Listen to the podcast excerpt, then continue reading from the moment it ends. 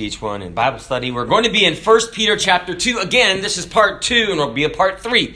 We're in verses 11 to 12. So if you have your Bibles, 1 Peter chapter 2 and verses 11 and 12. And we're teaching on the theme of this book, Living in a Crisis. And so if you're going through any crisis, crises in your life, maybe this will have some application.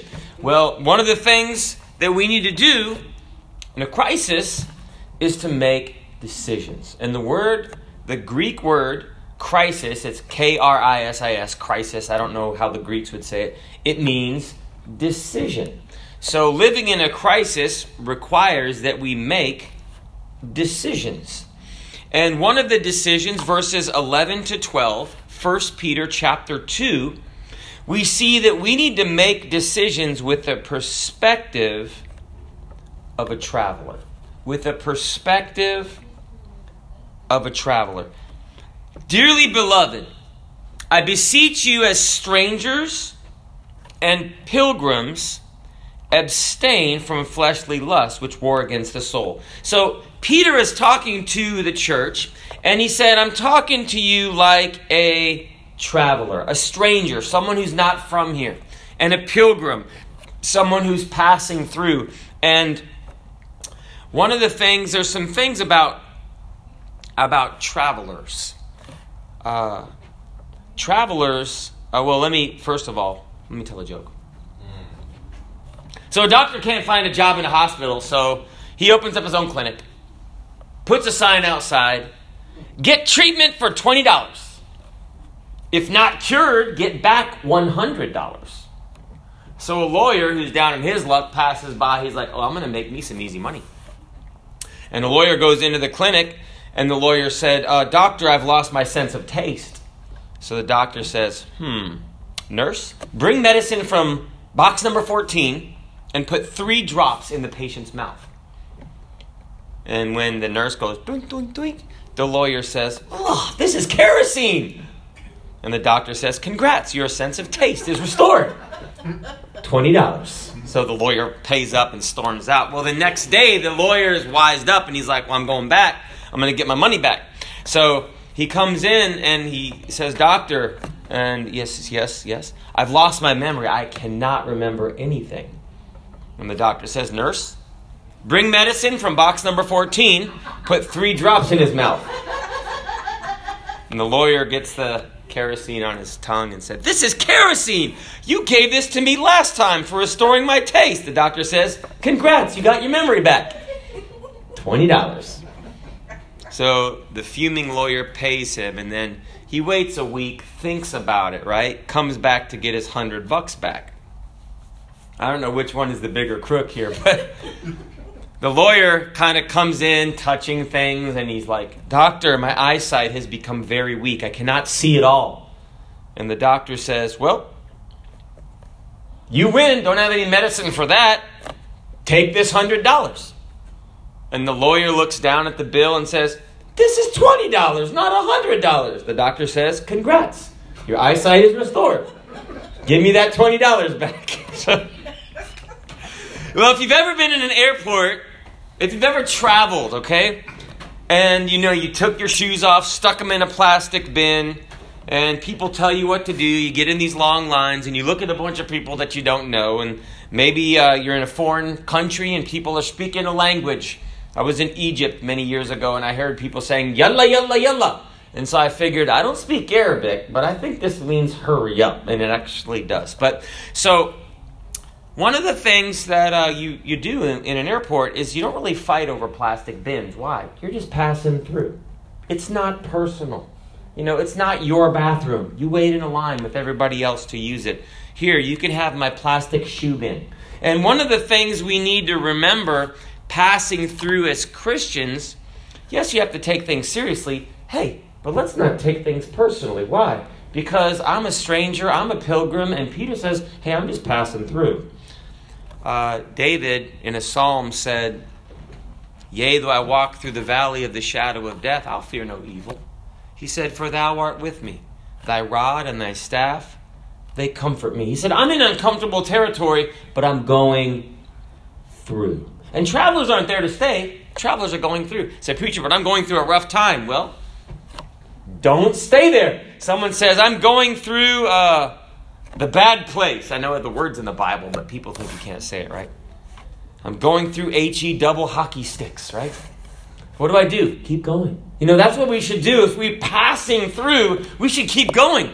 So uh, he addresses first as strangers and pilgrims. So there's something about strangers and pilgrims. When you're traveling, you have a destination, right? You don't just go to the airport, walk around, and buy an overpriced meal. At the what are you doing? You're going somewhere, right? That's why I'm at the train station, the bus station, the, the airport. The Bible says in Hebrews chapter 11, this is exemplified in Abraham. He said, By faith, Abraham, when he was called to go out into a place which he should after receive for an inheritance, obeyed. And he went out, not knowing whither he went. God just said, Go, I'll show you later. And it said, By faith he sojourned in the land of promise, as in a strange country, dwelling in tabernacles, which are tents temporary dwellings, right?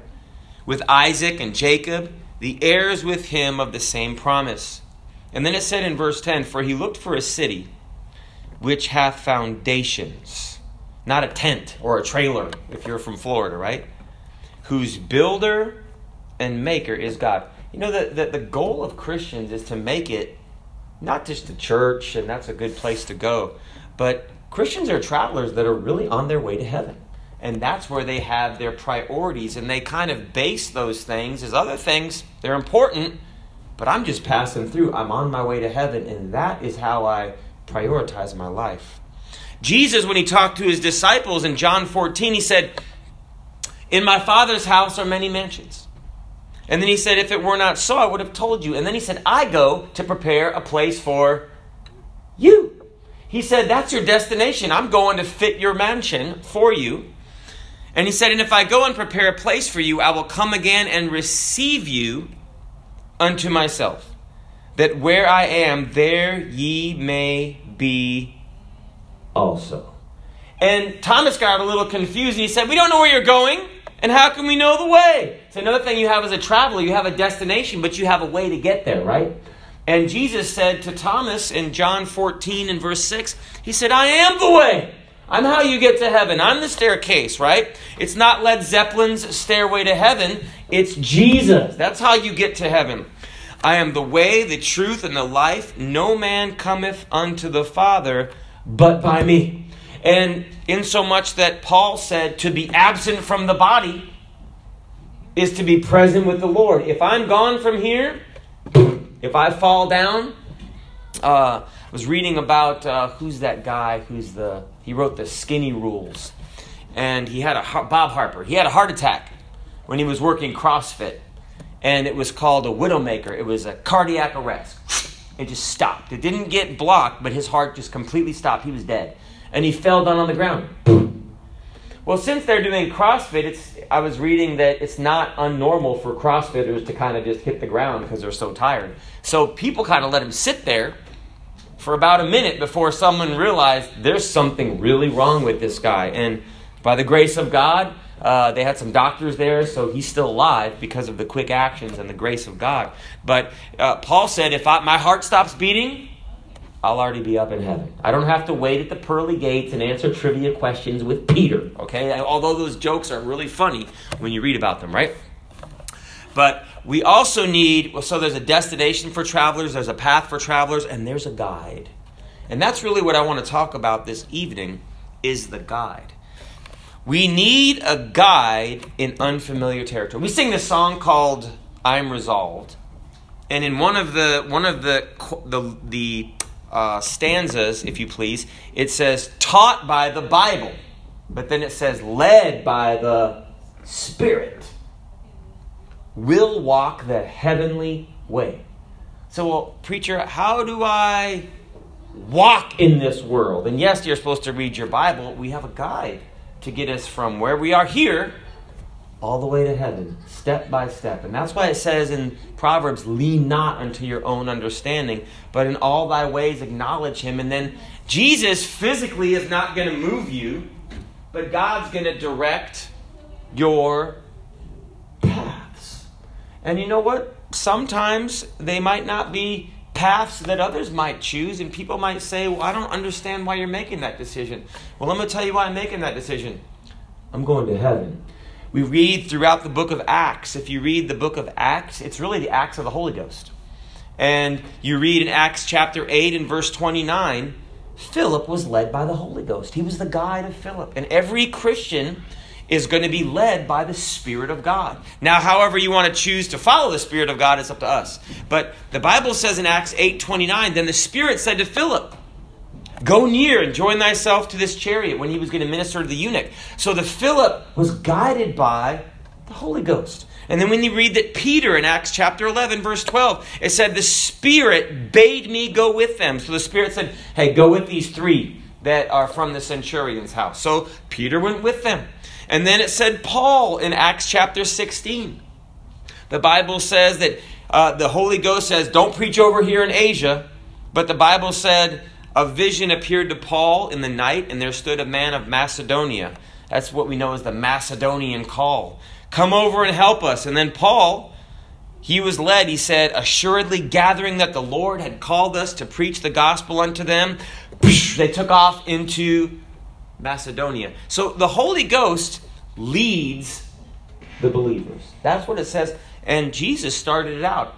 Jesus in Luke chapter 4, when he got, uh, Jesus uh, received that baptism of the Holy Ghost, that dove came down and abode upon him as an example for us. Not that he was a sinner or anything, but he was showing us what promise awaited us, and he was the example. So in Luke chapter 4 and verse 14, the Bible says that Jesus being, excuse me, Luke chapter 4 and verse 1, Jesus being full of the Holy Ghost, returned from Jordan and was led by the Spirit where? Into the wilderness. You know, sometimes the Holy Ghost will lead you into places that other people are like, what's going on? What was he what was he going to go there for? To beat the devil? And he said, well, not just to, you know, to fast for 40 days and 40 nights, but to show that by the word of God, you can win.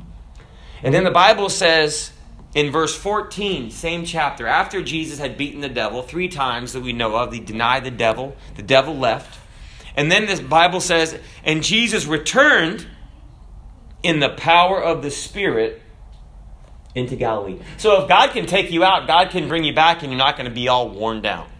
And one of the reasons we have fellowship meetings is that people get worn down, but they need that injection of fellowship. And I, have heard that people are even coming from Graham, Washington. I mean, it's going to be uh, Chicago, Graham, Washington. Uh, I've heard that maybe Sister Patterson's brother was uh, thinking about coming from Pittsburgh. There are people coming from all over, and we're going to have a Holy Ghost good time. But it's the Spirit of God that instructs and uh, and instructs and strengthens the church. And the Bible says that when Jesus, right after this, Luke chapter 4 and verse 18, he said, The Spirit of the Lord is upon me because he hath anointed me to preach the gospel. Now, you might know this already, but the word anointed, that's where we get the word Messiah, Jesus the Messiah, if you're wondering why they called him the Messiah. It's the word, the Hebrew word for anointing, like with, uh, they would anoint people with olive oil. Well, why was Jesus called anointed? Because they would anoint, one thing, they would anoint kings. So Jesus was the coming king. But it's interesting that he's called the anointed one because he was anointed with the what? The Spirit. Now, the New Testament word for anointed is not Messiah, but from the Greek it's Christos. So they called him Jesus the Messiah, Jesus the anointed, or Jesus the Christ. And so when believers began to be recognized, what did they call them? Jesus followers. No, they called them Christians because they recognize the power of the anointing of the Spirit of God directing their lives. Now, I'm just sharing this because people see Christians' lives that they're orchestrated kind of in a different way than everybody else. You know, when, when uh, the, the Holy Ghost deals with our heart, we don't react in other ways. Why? Because the Holy Ghost gives us power in the inner man. Paul said that he would grant you in Ephesians chapter 3 and verse 16, according to the riches of his glory, to be strengthened with might by his spirit in the inner man. Like if you have a football or a basketball, if it's really hard, that's because there's more pressure on the inside pushing out than on the outside pushing in. And the Spirit of God can keep us from folding and crumbling uh, by the power in the inside of it. That's why we need the Spirit of God in our lives. The Bible says, it, Jesus said, but in Acts chapter 1 and verse 8, but ye shall receive power. When? After that, the Holy Ghost is come upon you. That's the Spirit of God. And ye shall be my witnesses, both unto me both in Jerusalem, and then he spreads out Judea, Samaria, and into the uttermost parts of the world, or the earth. Jacksonville, Orange Park, Middleburg, wherever you are. So then the Bible says, abstain from fleshly lusts. You know, before dinner, so this is hours ago, my neighbor brought over peanut butter chocolate chip cookies. Were you tempted to eat one before dinner? Nope. I ate six. Preacher, I thought you were talking about abstaining from fleshly lusts. You know, you know, it's I love being an adult. I ate my dinner too, and then I ate some more cookies after dinner. I probably ate ten. So, preacher, that's not right. You know that when Jesus multiplied the bread and the fish, it said they all did eat and did not count the calories. It said they were filled. So it's not wrong to eat food. I wish people say, well, gluttony's a sin. Showeth me in the Bible. That's a Catholic thing. No offense, but but God did not condemn eating food. Okay, it's a blessing. So I ate some, and I think we even have extras, right? So look, I I I I, uh, I know that people can take anything to an extreme, but food's a blessing. Okay, that's not what God is talking about here. He's talking about other fleshly lusts that are against the the uh, the Word of God and that will uh, dis- that will give you problems with the Lord Himself. So, how do you overcome fleshly lusts? Not cookies; those are good. You overcome a cookie by eating it, right? Galatians chapter 5 and verse 16.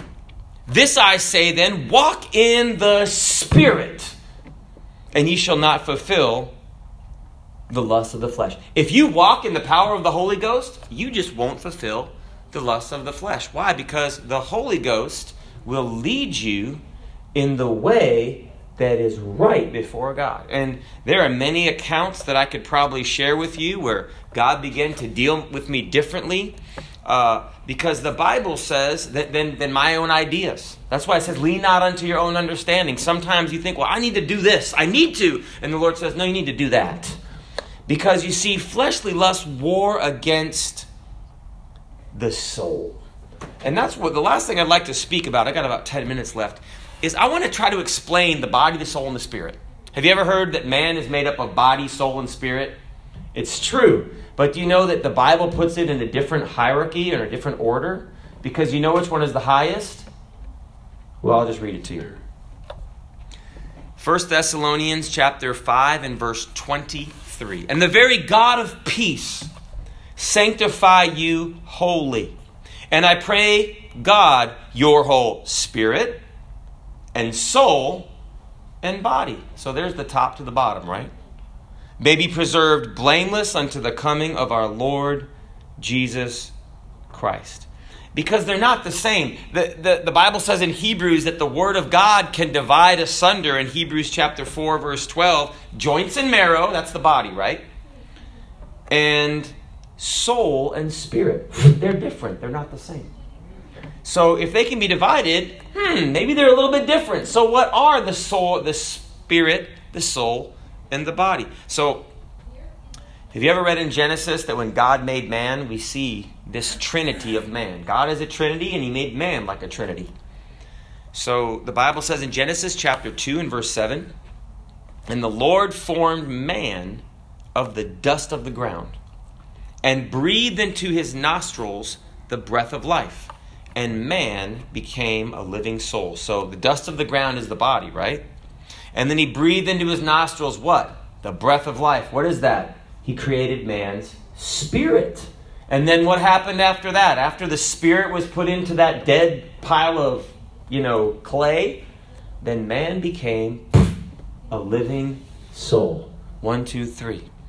I, I like to use, and I really want you to understand this. So if you don't understand this, ask me after church because this is something that people need to understand because there are dynamics that work with this. So here's a light bulb illustration. Maybe this will work. So the total man is illustrated inside the light bulb. So the total man, okay? Three parts electricity, light, and wire. Those three parts. Okay, the electricity is like the spirit. That's where the power comes from, right? The body is that wire that's in the middle of the light that gets really hot, that you can see and touch. And the light is that's given off by that wire getting really hot. That's like your soul. Soul is intangible, you can't touch it, okay? So the electricity causes the light. The light is the effect of the electricity. The wire is the material substance for carrying the electricity as well as for manifesting the light. So the combination of electricity, wire, produce light. Like the spirit and the body produce the soul. Does this make sense? Just like God in Genesis chapter 2 and verse 7. The electricity is carried by the wire and it's expressed in the light, which is like the soul. The spirit expresses itself through the body by the soul. So the spirit is kind of like your God consciousness, right? That's how God deals with us. That's why people kind of like look around when they come to church, like, what is that? That's the Spirit of God dealing with you. And the soul is our self conscious. That's us. And the body, well, that's where we get all of our senses, right? So the Spirit's the highest, and the soul is kind of in the middle, right? It's influenced by the spirit world and by the the physical world, right? By the senses, right? By the, the spirit of Krispy Kreme, right? And so there's three stories in the building, okay? If you look at this building illustration, I really want to try to emphasize and uh, talk about the body, soul, and spirit. So if you have a three story building, the third story, the highest, is the spirit, right? No windows to the outside world, but the windows are open to heaven. That's where the Spirit uh, has windows to, because the Spirit is what you contact God with. Well, the soul is the second story. It's real dark, no windows. That's kind of in the middle. It gets its information from the third story and from the first story with those stairwells, right? But the body is the first story with the windows open to the world, with your senses, you know, seeing and touching and hearing and feeling. So the soul connects to God, and the soul through the body manifests uh, the Spirit's power in our life. So, the Spirit gives the soul information from the spiritual world, and the body gives the soul information from the Burger King world, Krispy Kreme world, you know, all those other things. That, those are our senses, right? And they both influence the soul. So, this soul is between the two worlds and it will be affected by both. Well, it has free will to decide how it will act. And that's the problem. So when Adam sinned, Adam was told by God, it, um, don't eat of that tree of the knowledge of good and evil. In the day that you do, you're going to die. Well, Adam, he ate, right? He had a choice, and he ate anyway of that tree. And uh, so, preacher, but he didn't die. Well, he did spiritually, okay? Because God's spirit detached from Adam's spirit. Adam still had his body, soul, and spirit, but no longer was the Holy Spirit influencing his life. So when Jesus came, Jesus redeemed mankind spiritually. When you get saved, uh, your soul doesn't really change. It's still your soul, right? Your body doesn't change, it's still your body. But what changes when you get saved? It's a spiritual work. The Spirit of God, it's like a plug. You get plugged back in spiritually to the Lord. That's what happens in salvation. So, uh, in Psalms, didn't uh, the, the, the psalmist say, he said, Create in me a clean heart, O God, and renew a right spirit in me. A spirit is what communes with God. Uh, when uh, when Paul was talking about serving God, he said, For God is my witness in Romans chapter 1 and verse 9, whom I serve with my spirit. The Bible says in John, God's a spirit. And if we worship him, we must worship him in what? Spirit and in truth. That we serve him. Now, our soul, like I said, our soul is us. That's our self conscious. That's who we are. That's why it says, The soul that sinneth shall surely die. Because that soul makes up its mind whether to serve God and listen to the Spirit or not listen to the Spirit, listen to itself, or listen to that body and follow another pathway. But the Bible says in Romans 8, in verse 16, the Spirit itself beareth witness with our spirit that we are the children of God. See, God's Spirit is what makes us Christians. The Bible says in Romans chapter 8, I'm not time to go through all of it, but it says here in 8 and 14, Romans 8 and 14, for as many as are led by the Spirit of God, they are the sons of God. So if God had to redeem us with his redeem our spirit, how did he do that? Well, that is the work of the cross. So when Adam died, what happened? The spirit was detached. And he became, basically became a walking dead man. He was like, if zombies are real, he was, you know, and, and humanity, they're basically the walking dead. They're spiritually dead, but physically alive.